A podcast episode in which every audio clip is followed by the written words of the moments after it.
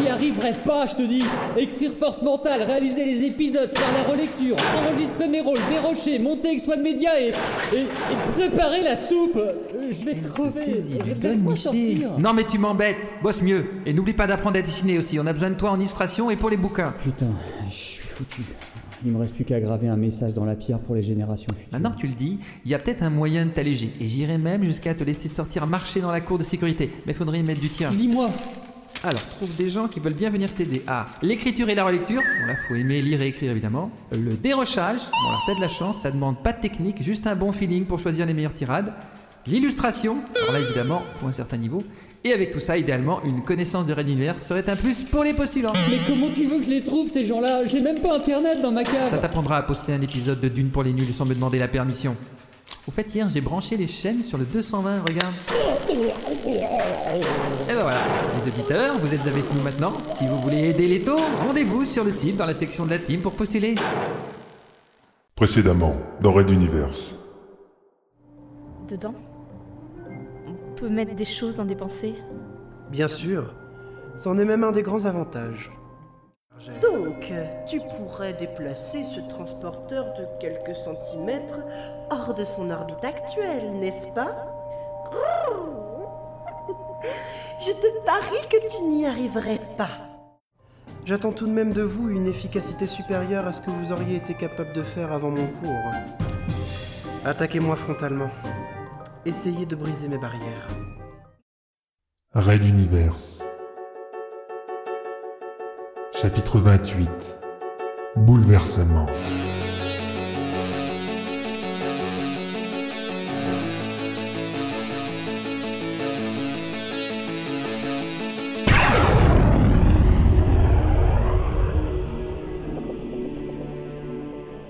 Épisode 5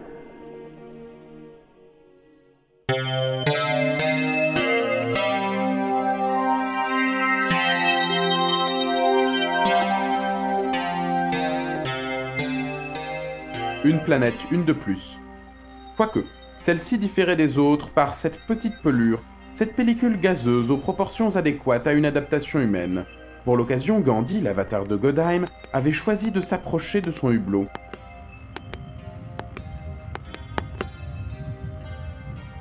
L'orientation du transporteur était mauvaise, il ne pouvait englober l'astre entier de ses capteurs optiques.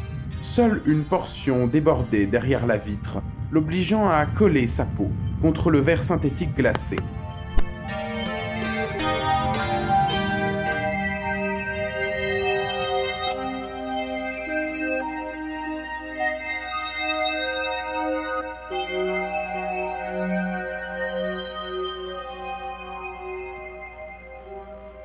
Gandhi observait sereinement cette planète où une ancienne version de lui-même s'y trouvait au préalable. C'était dès la première vague d'expansion, alors que le tout-puissant empire de Ragnvald n'était que Monte Circeo. La notoriété toute relative de ce nom s'étendait grâce à son économie et au rouage parfaitement huilé de sa société. Déjà empereur Dieu, Godheim propulsait la première génération d'avatars embarqués dans des sondes multidimensionnelles vers de multiples directions. L'une était spécifiquement destinée à Antares 4, mais la traversée, en bond disparate de la zone de Rabbit, avait endommagé certaines parties du compresseur dimensionnel de l'appareil. Cela le plaça à la merci d'un nouvel afflux de migrants qui s'installèrent durant cette période, les Nalkeual.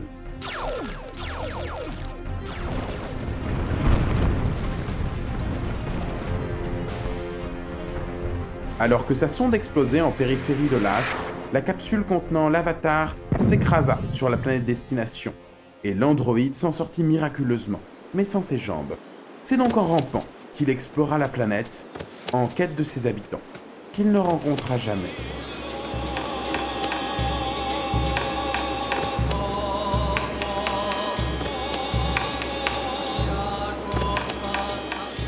« 200 années standard.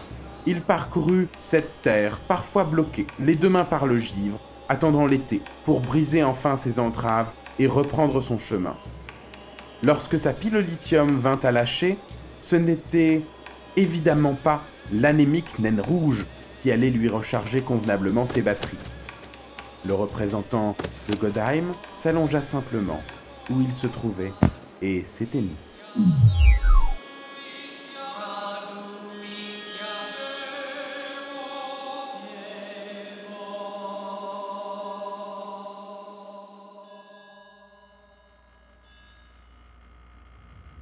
Il communiquerait la position exacte aux exodés à l'occasion, pour qu'ils envoient une navette chercher cette relique d'une glorieuse époque passée. Entre les interférences de Rabbit, l'agressivité d'Enalkemal et le peu d'intérêt stratégique d'Antares IV, l'empereur Dieu n'avait pas renouvelé de mission d'étude dans cette direction. Il se focalisa vers d'autres parties de l'univers, plus facilement joignables et explorables. Et le temps passa, jusqu'à ce jour où un croiseur d'exploration de Materwan, mené par facétie du destin, le commandant Angilbe Pophéus se plaça en orbite, là où maintenant les transporteurs de l'Exode patientaient à leur tour.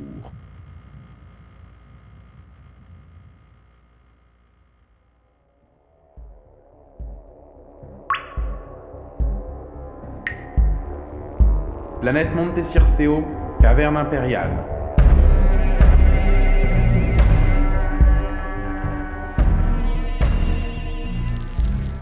Depuis l'arrivée de cet appareil militaire, Godheim savait que l'heure du changement était advenue. Jusqu'à quel point, passeur ou titan, était-il mêlé à cet événement? Il l'ignorait, mais il comprenait que cela modifierait en profondeur le statu quo de ce côté de la passe de Magellan, et probablement un nouveau pas dans l'aventure humaine. Ces êtres supérieurs ne manquaient pas de ressources, ni d'imagination, intervenant partout et en même temps relié physiquement à son territoire et plus loin. Godheim se voyait comme le seul contre-pouvoir susceptible de les contrer. Un enfant qui se rebellerait contre ses parents, en quelque sorte.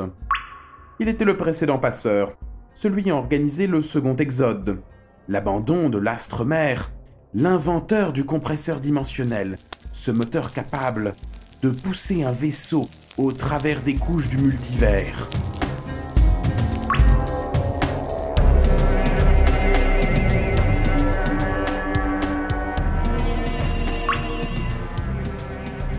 Maintenant, tous connaissaient l'empereur dieu Godheim, un cyborg, un mélange de chair et de circuits soutenu par une série complexe de rouages, le faisant ressembler à un sexe masculin géant en érection depuis les profondeurs de la planète Monte Circeo. Mais finalement décentralisé, autant qu'il pouvait l'être, Godheim se trouvait-il vraiment ici Ou réparti en un nombre infini de nœuds d'intelligence artificielle? D'un bout à l'autre dans son immense empire. Il conservait la mémoire de toute chose ayant un jour été enregistrée par un de ses capteurs, ce qui, sur plus de 500 années, lui offrait des savoirs visant le divin. Mais cela ne suffisait pas, le faiseur le lui avait dit. Les titans avaient posé leur dévolu sur un autre héros. Certes, cela ne devrait pas particulièrement nuire à ses plans. Pourtant, ses archives tentaient de percer l'identité de ce nouvel adversaire. Que les êtres d'une dimension différente, tels les titans, se désintéressent du passeur avait déjà de quoi surprendre, mais qu'ils s'y résignent alors que leur projet arrivait à terme, relevé d'un illogisme prenant à défaut les connexions synaptiques du cyborg. Qui cela pouvait-il être ou quoi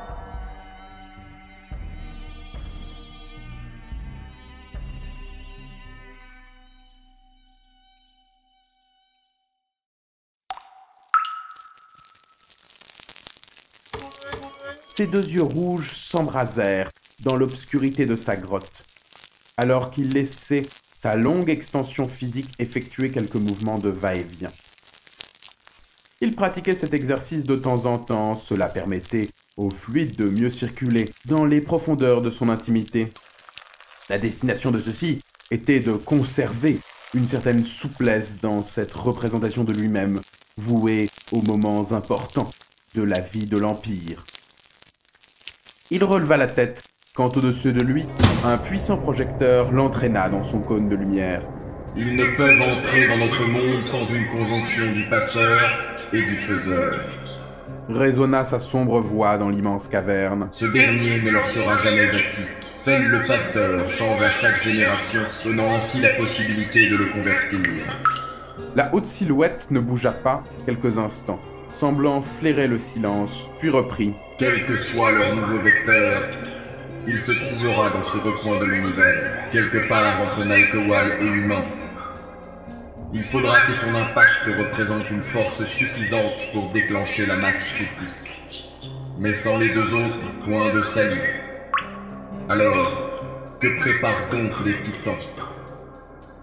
Les titans étaient originaires d'une dimension sans ans.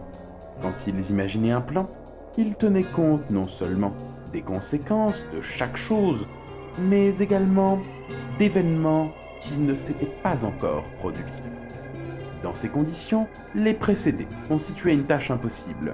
Tout au mieux, pouvait-on envisager de les suivre, sous réserve de posséder le don d'ubiquité, et cela, Godheim s'en savait capable. Les flottes mentales et Nalkebal venaient de s'affronter. Personne n'était vraiment sorti vainqueur de ce premier accrochage, sauf que les lignes d'appareils mises en avant par l'armée noire n'incarnaient pas la pointe de leur technologie. Ragnvald avait perdu plusieurs corvettes, ce qui était rare, à cause de ces redoutables engins originaux, susceptibles de déplacement des terres, c'est-à-dire de transition dimensionnelle, mais extrêmement courte et rapide. Ils représentaient une menace, même pour Ragnvald. Peut-être était-ce de ce côté qu'il fallait chercher l'arrivée d'un nouveau héros pour les titans Un petit groupe de croiseurs mentaux progressait séparé de la flotte principale. Sans en connaître précisément la raison, Godheim notait une absence de contact entre les deux parties. Mission spéciale Mutinerie? Quoi qu'il en soit, ces appareils plongeaient encore plus profondément que leurs homologues dans la zone de Rabbit, et leurs sorties successives de transition attireront irrémédiablement les forces Nalkebal. C'était l'exemple d'une situation typique pour des événements non prévisibles, donc intégrés par les titans dans leurs calculs. Donc à suivre avec attention. Dans une dizaine de postes d'observation, le long de la frontière séparant Ragnvald de Rabbit, des coupoles pivotèrent, des senseurs se positionnèrent et les enregistrements se mirent en marche automatiquement.